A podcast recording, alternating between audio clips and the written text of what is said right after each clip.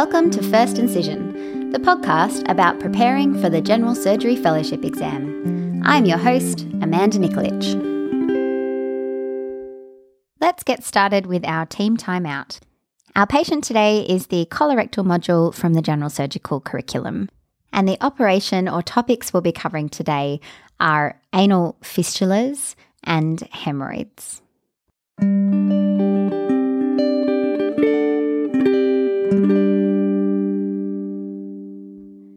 So, starting off with a definition an anal fistula is an abnormal communication between the inside of the anus and the epithelium outside the anus.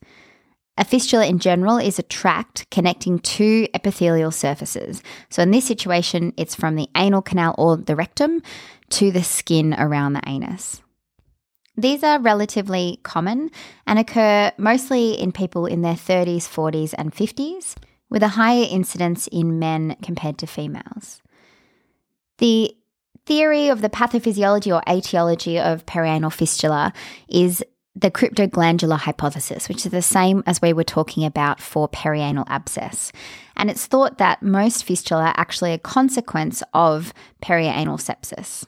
And the thought is that this is a pathological process that affects the anal glands at the dentate line. These anal glands get blocked, leading to infection, which leads to an abscess within the gland, which then tracks either in the intrasphincteric plane, transsphincteric superficial area, or supralevator. And that the tracking of this infection then leads to a tract, which can become chronic and turn into a fistula. Saying that, though, there are some fistulas that are not related to this cryptoglandular hypothesis, and these are considered secondary fistulas. Conditions that are associated with secondary fistulas include Crohn's disease, malignancy, which can cause fistulas or can also be a consequence or arise within a fistula, tuberculosis, trauma from a hemorrhoidectomy or episiotomy, for example, a foreign body injury, in radiation damage, and also sometimes in hidradenitis suppurativa. Risk factors for the formation of anal fistulas include being a man, smoking, having an immunocompromised state, and also diabetes, which are actually all mostly risk factors for developing a perianal abscess. Approximately 10 to 30% of patients who have a perianal abscess are thought to subsequently develop a fistula. Because the exam is a sucker for classification systems, of course, there is a classification for perianal fistulas. And it's worth having a look at the Parks classification by Googling it and having a look at a picture online if you haven't seen this before, while I go through and describe the four types of perianal fistulas. So, type 1 is an intersphincteric fistula. This is the most common and it runs in a line between the sphincters so between the internal and external anal sphincters. Type 2 is a transsphincteric fistula, and this fistula traverses both sphincters then goes through to the ischiorectal fossa to end at the perianal skin. If it passes through the muscle at a low level, it may be readily treated, but if it's through a lot of the muscle, it makes it much more difficult to manage. The third type is a suprasphincteric fistula, these are very uncommon.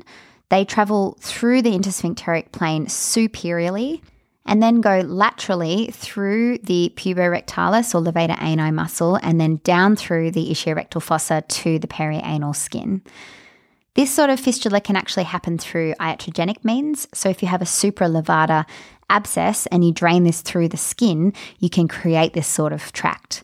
Um, versus if you have a supralevator abscess, you could consider draining it with a mushroom catheter through that intersphincteric plane or even into the rectum itself to avoid creating this type of complex fistula. Type 4 is extremely rare, and this is where you have an extra sphincteric fistula. And this is where the internal tract is quite high up in the rectum and it traverses through the um, levator muscle and through the ischiorectal fossa to then finish in the skin. These are very difficult to manage and they're quite long fistulas and they're more likely to be associated with other problems such as Crohn's disease, malignancy, or diverticular abscesses, for example. Another way to think about fistulas uh, or to classify fistulas is considering them as simple versus complex. A simple fistula is a nice low fistula with a tract that doesn't involve a lot of the muscle, and it could be that intersphincteric type of fistula. Pretty much all of the others are complex. So, if you have a tract that involves more than a third of the external sphincter, if it's very high and transsphincteric, if there's multiple tracts, if it's anterior in a female, if it's recurrent, if there's been previous local irradiation, Crohn's disease, or pre existing incontinence, these would all be considered complex fistulas. The other thing to be aware of is the concept of Goodsall's law or Goodsall's rule.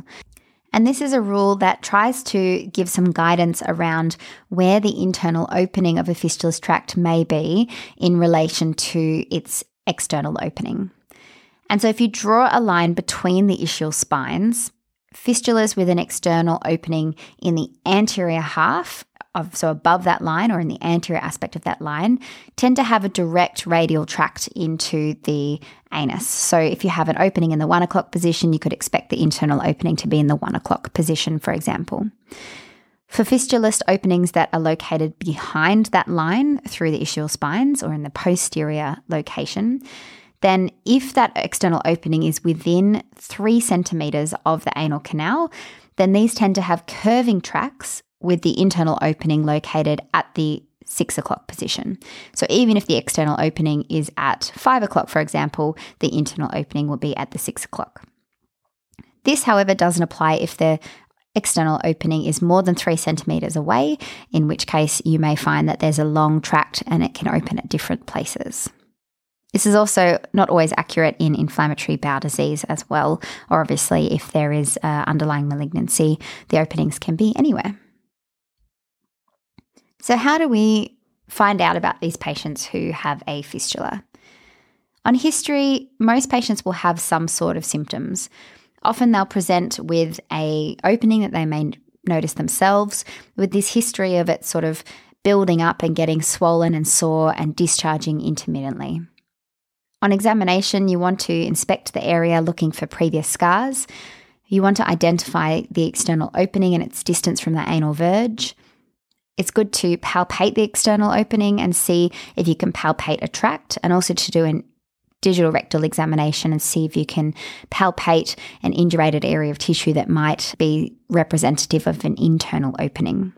You should also palpate for the sphincter muscles, especially in a woman who's had previous obstetric trauma, and see if there's any defects, as well as assess the resting and squeeze anal tone to assess their continence and anal function.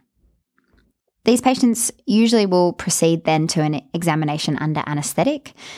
This should be done in lithotomy position with the use of a headlight.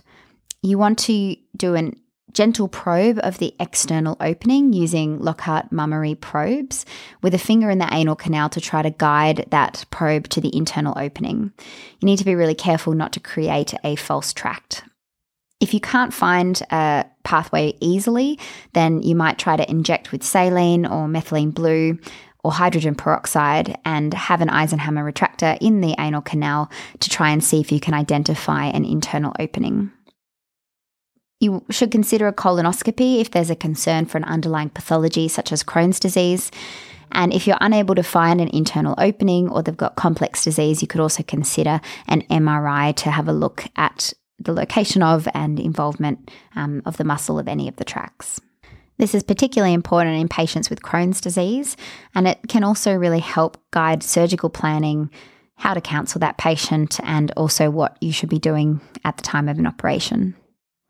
An endoanal ultrasound may also be useful to help assess the amount of muscle involved and can help um, sort of map complex fistula disease. And a CT is only really used if you have a suspicion for a pelvic abscess or an abdominal source of the cause of the fistula. It doesn't have enough soft tissue information to look at specific tracts.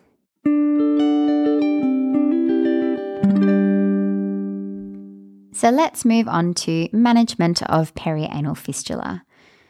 So the key points to management are that you must identify the relation of the fistulous tracts to the sphincter muscle, and this can be aided by using the Parks classification. The second thing is to accurately identify the location of the internal and external opening.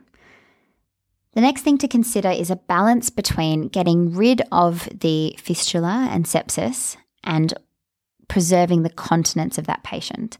And specifically, you want to think about what that patient's preoperative continence status is, if it's an anterior fistula in females, and especially if a patient has had any previous operative intervention for the fistula. You want to try to prevent recurrence, and if you're worried about an alternative cause and it not being a straightforward cryptoglandular abscess and fistula, make sure that you investigate and treat any underlying causes. A rule of thumb that I've heard when talking about the management of fistula is that you should definitely never cut more than a third of the sphincter muscle. With the exception being in women and in anterior fistulas, you should probably not cut any of the muscle. But if they're a man, for example, it's not an anterior fistula and it's involving less than a third of the muscle, then you could consider laying it open. So, I want to talk a little bit about some of the different types of repairs but I'm going to talk about them in the context of different types of fistula classifications and which particular treatments may be useful for the different types of fistulas. So, for intersphincteric fistulas with a low transsphincteric tract, so involving only a small amount of the internal sphincter muscle, the best option for these fistulas is actually simple laying open of the fistula and allowing it to heal by secondary intention. It needs to be really low down, involve only a small amount of the muscle, and there needs to be no concerns about continence or sphincter function. If the internal opening is above the dentate line, then this increases the risk of having continence issues with laying open a fistula. Laying open or marsupialization of a fistula has a more than 90% success rate. So, for patients with these low fistulas, it is an excellent surgical option. The procedure should be done under a general anaesthetic in lithotomy. You want to prep and drape and give IV antibiotics. I'd start with a rectal examination to feel for the internal opening, make sure that there's no sepsis, and you want to use a Parks anal or a Ferguson's retractor in order to identify the internal opening. You place a probe through the external opening coming out through the internal opening and again reassess if it really is appropriate for fistulotomy. Have a feel for how much of the sphincter muscles involved um, and make sure that this is minimal and look for the location of the internal opening. Then perform an incision through the skin and mucosa down onto that Lockhart Mummery probe. And you may need to divide some of the internal sphincter muscle. Remember to have a look at a picture of a intersphincteric fistula tract to see what I mean. Um, but you need to make sure that you're definitely not cutting more than 30% of it. You can marsupialize the base of the fistula to the skin in order to encourage it to heal by secondary intention. And usually you want to give the base or the fistulous tract a curette to make sure that there's healthy tissue there. And send any tissue that you do excise for histology. I usually then inject local with a pudendal nerve block um, and place a combine and tape. And postoperatively, you want to manage this patient sort of like a hemorrhoidectomy. So, stool softeners and bulkers. You can give oral um, aperients, oral analgesia, and oral metronidazole to reduce the inflammation and pain associated with this procedure. The next type of fistula I want to talk about is a high transsphincteric tract. So, if there's more than 30% of the sphincter muscle involved, you do not want to lay open this fistula because you'll be cutting through too much muscle and you're risking incontinence for that patient. And there's a number of options for these sorts of fistulas, which means that none of them are 100%. And there's a lot of different opinions, I guess, about what sort of procedures would be done as first line. Um, but I think it depends on your institution experience. So the options include a cutting seton, sphincter preserving techniques such as a lift procedure, rectal mucosal advancement flap, fibrin glues, and bio- bioprosthetic plugs. Cutting seton's the first one I mentioned.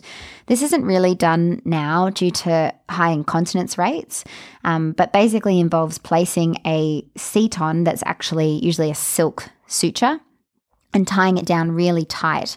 And basically, you progressively tighten that seton weekly until the seton has eroded all the way through the muscle layer and falls out. And the thought is that it slowly cuts through the muscle, allowing fibrosis behind it and keeps the divided muscle ends close so that there's less functional impairment. Um, however, the con- incontinence rates are between 25 and 50%. So I haven't seen this done much recently. I'm not sure that it's used that often anymore as a first line. So, then talking about sphincter preserving techniques, these are definitely indicated in high fistulas or patients with borderline continence or women, especially with an anterior fistula. So, the first procedure I mentioned is called a lift procedure, and this stands for ligation of intersphincteric fistula tract. This procedure involves dissection in the intersphincteric plane until you come across that transsphincteric fistula tract with suture ligation of the tract internally, and then the external opening is enlarged.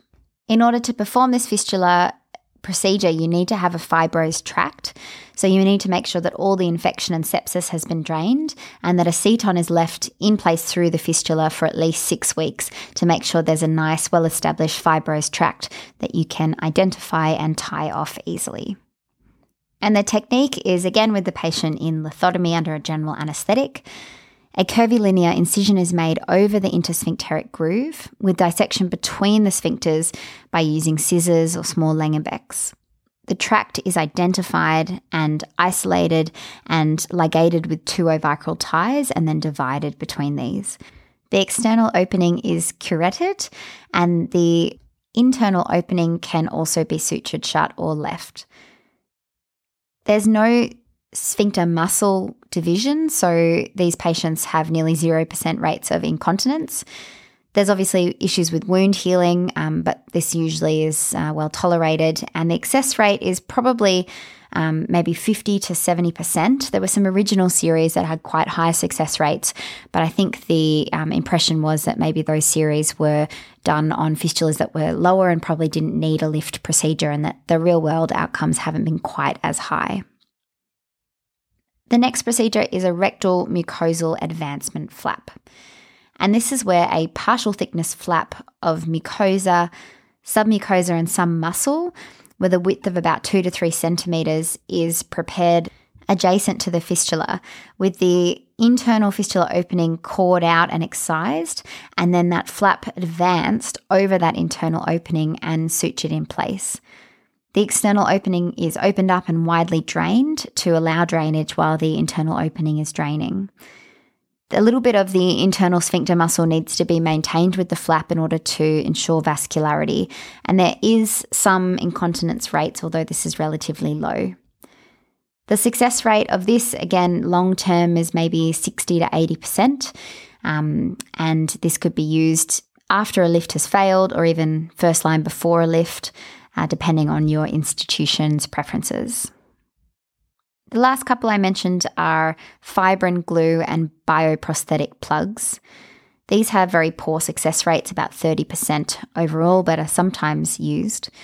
Fibrin glue is where you use this glue to plug the tube from the internal opening to the external opening, and it's thought to help healing through fibroblast migration and activation. It needs a thorough curettage of the tract before you insert the glue, and like I said, um, has a pretty poor overall success rates, but can be repeated. A bioprosthetic plug is the next thing I wanted to talk about. There's a Surgisis anal fistula plug, which is a porcine intestinal submucosa, which is something I've seen used before. And this is basically um, inserted into a debrided tract and um, pulled through until it's snug. And you can secure this with PDS if you need to and close the mucosa over the top of it if possible. Again, the success rates are relatively low, around 30%, but obviously neither of these procedures cause any damage to the muscle and can also be repeated. For a suprasphincteric fistula, the options are limited. This is a complex fistula, as I mentioned.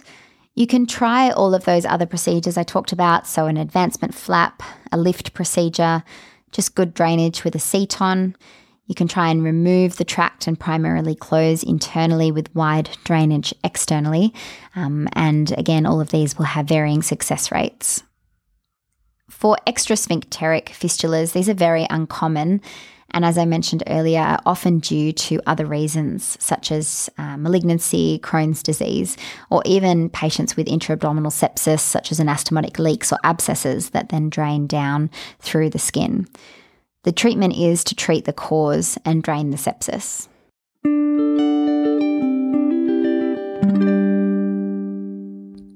So, to round off our perianal topics, I'm going to finish up this episode with talking about hemorrhoids. Hemorrhoids are super common and definitely easy for a question, especially a spot question in the exam. So, what actually are hemorrhoids?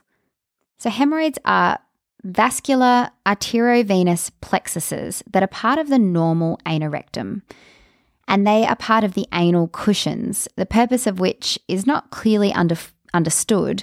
But as we talked about in the continence episode, they appear to be important for making a seal around the anal canal and also partly to help sense what contents are that are coming down through the rectum. Hemorrhoidal complexes are normally located above the dentate line, and that's the internal hemorrhoidal plexus and also at the anal verge, which is the external hemorrhoidal plexus. The internal hemorrhoidal plexus has about one to eight, but an average of six hemorrhoidal arteries, which originate from the superior rectal artery and drain via the middle rectal veins. The external hemorrhoidal plexus drain via the inferior rectal veins into the pudendal vessels.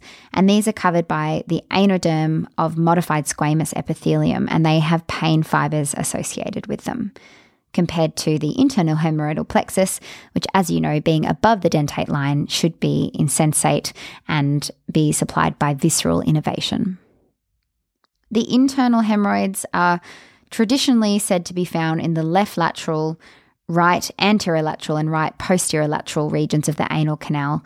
But from experience, uh, people don't usually subscribe to what's in the textbooks and they can be found at any location around the anal canal. Enlargement of these hemorrhoidal plexuses leads to hemorrhoidal disease.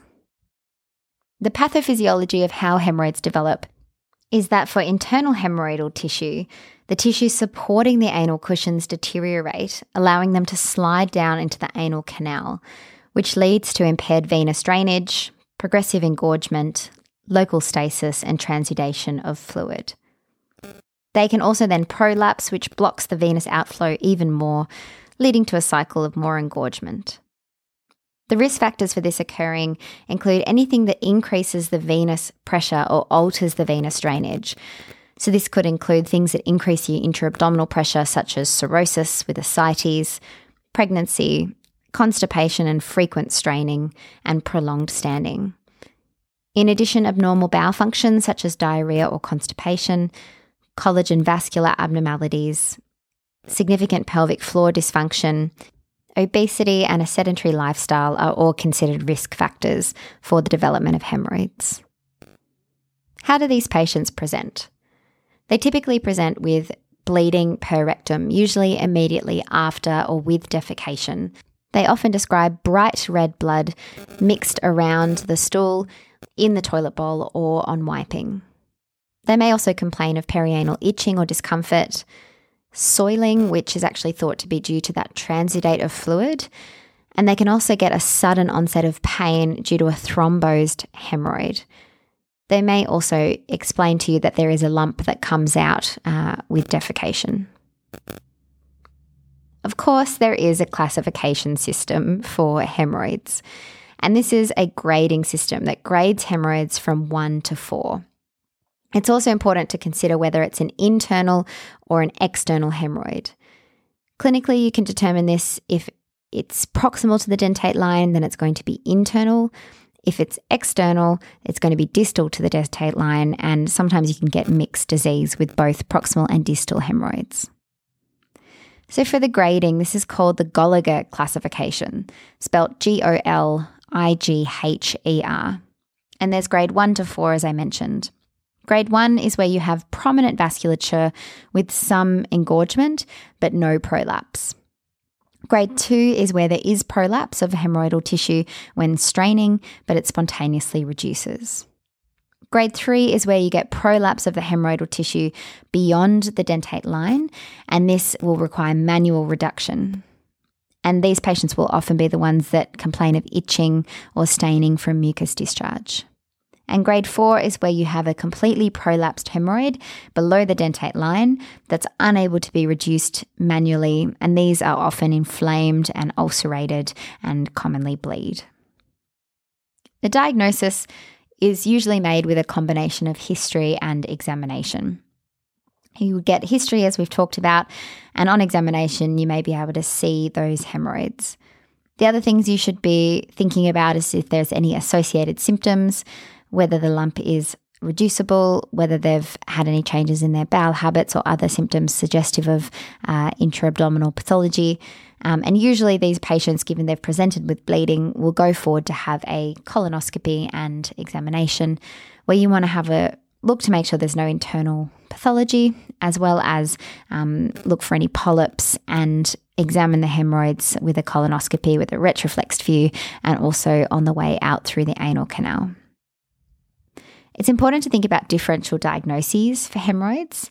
I had a lady the other day who um, has come back with recurrent anal cancer, but her original pathology was that she had a hemorrhoidectomy and that tissue was sent off, and that demonstrated a anal SCC. So anal rectal cancer can present as a lump, and you need to make sure that a hemorrhoid isn't being misdiagnosed. Patients may also just have a perianal dermatitis or a skin tag. This may be a presentation of inflammatory bowel disease, they may have diverticular bleeding, anal warts or polyps, or rectal ulceration presenting with bleeding. So, treatment of hemorrhoids. It really does depend on symptom severity and the amount of hemorrhoidal tissue that is prolapsing. For most patients with grade 1 or grade 2 hemorrhoids, you should start with conservative treatment. So, this includes teaching them not to spend more than three minutes max in the bathroom, no straining, and making sure that they're taking a high fiber diet.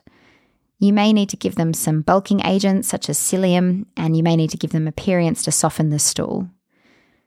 Patients should, if they have painful hemorrhoids, be given ice and anti inflammatories in the first instance.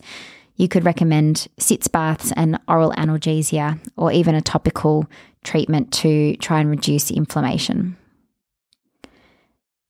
If this treatment is not successful, then you can consider interventional treatments. And the goals of this are to decrease the vascularity, remove any redundant tissue, and increase the hemorrhoidal fixation to the rectal wall in order to minimize prolapse. So, for grade 1 hemorrhoids, especially if patients are on anticoagulation, a good choice is sclerosing agent injections. This involves injecting phenol in almond oil into the submucosa around the pedicle of the hemorrhoid. And this then leads to fibrosis and scarring and pulls that hemorrhoidal tissue back up into the anal canal. You want to avoid this if it's in the anterior midline, especially in men, as this can lead to prostatitis and urethral irritation. And there's a risk of introducing sepsis, which can make patients very sick, although this is very rare. And this treatment's about 70% effective for grade 1 hemorrhoids, and it also can be repeated. The next treatment, which is good for grade 1 or grade 2, and sometimes even for grade 3 hemorrhoids, is rubber band ligation. And this is where a rubber band is applied at the apex of the hemorrhoidal tissue above the dentate line. And this is usually done with a proctoscope and a special suction machine with a band applied at the end. This can be repeated as well and up to 60 to 80% effective for grade 2 hemorrhoids. The next option, which I'll briefly mention here, but I don't think I'd mention in the exam, is Doppler guided hemorrhoidal artery ligation. And this is a procedure with a special proctoscope that's got a Doppler probe on it, and it's made to be able to insert a needle holder and a needle. And basically, you insert this proctoscope and wait till you find the Doppler probe and then place a needle or suture around the hemorrhoidal artery or the feeding vessel. And this can be done in multiple areas around the anal canal. It obviously avoids the need for a open operation um, and is mostly done in private because of the cost of the appliance. It also doesn't have a lot of long term data as it's a relatively new procedure. For grade three hemorrhoids, and definitely for grade four hemorrhoids, a formal hemorrhoidectomy may be required. This can either be done as an open procedure or you can actually close the area as well. So taking you through a open hemorrhoidectomy. This procedure is done in the lithotomy position under a general anaesthetic. I use a Hill Ferguson retractor and an Eisenhammer retractor for exposure, and I grasp the junction of the internal and external component of the hemorrhoid with two artery forceps. And this is a good handle in order to retract the hemorrhoid away from the sphincter muscle. I always start with the most posterior hemorrhoids first so that any bleeding doesn't trickle down onto my operative field as I do each hemorrhoid in turn. I make an elliptical incision um, at the external component of the hemorrhoidal tissue and then carefully dissect the hemorrhoidal tissue away from the underlying sphincter muscles using either a peanut or the tip of my diathermy in order to avoid any injury to the muscle. I continue my dissection in this plane between the mucosa and the muscle down to the base of the hemorrhoid and the vascular pedicle, and I ligate this with a 2O vicryl, usually with a suture ligation. I then excise the hemorrhoidal tissue and I always send this for pathology. And during this procedure, I'm mindful to make sure I leave adequate mucocutaneous skin bridges between the excision sites. Other options include a hemorrhoidopexy with a stapler.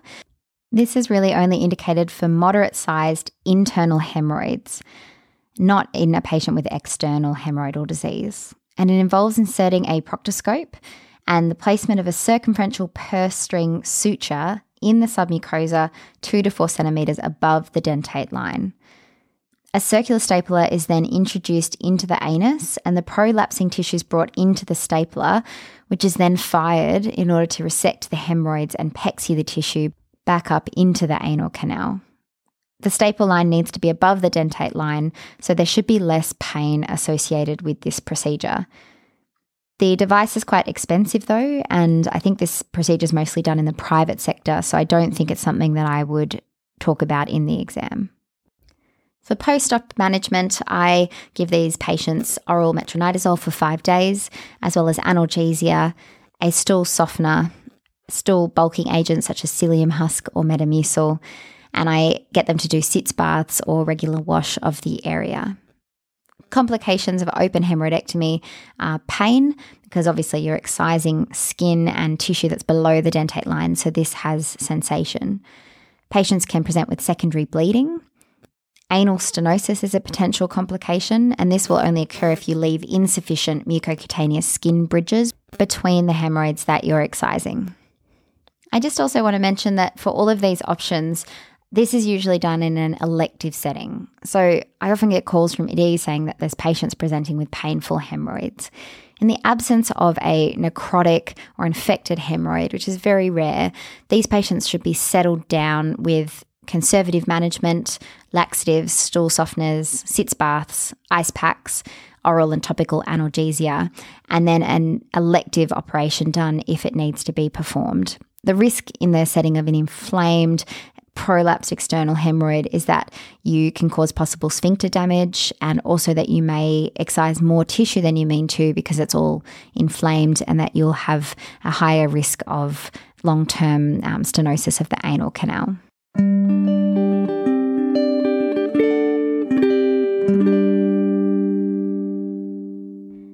And that's it for today's episode on fistula and hemorrhoids. I think that rounds out the perianal component of the colorectal module. So I'll be moving on to more glamorous topics in the next few weeks. Like always, remember to rate, review, and subscribe so that other people can find this podcast. It's time to close up. Thanks for listening to First Incision. If you have any comments or feedback, send us a message at firstincisionpodcast at gmail.com or follow us on Instagram at First Incision. Happy studying!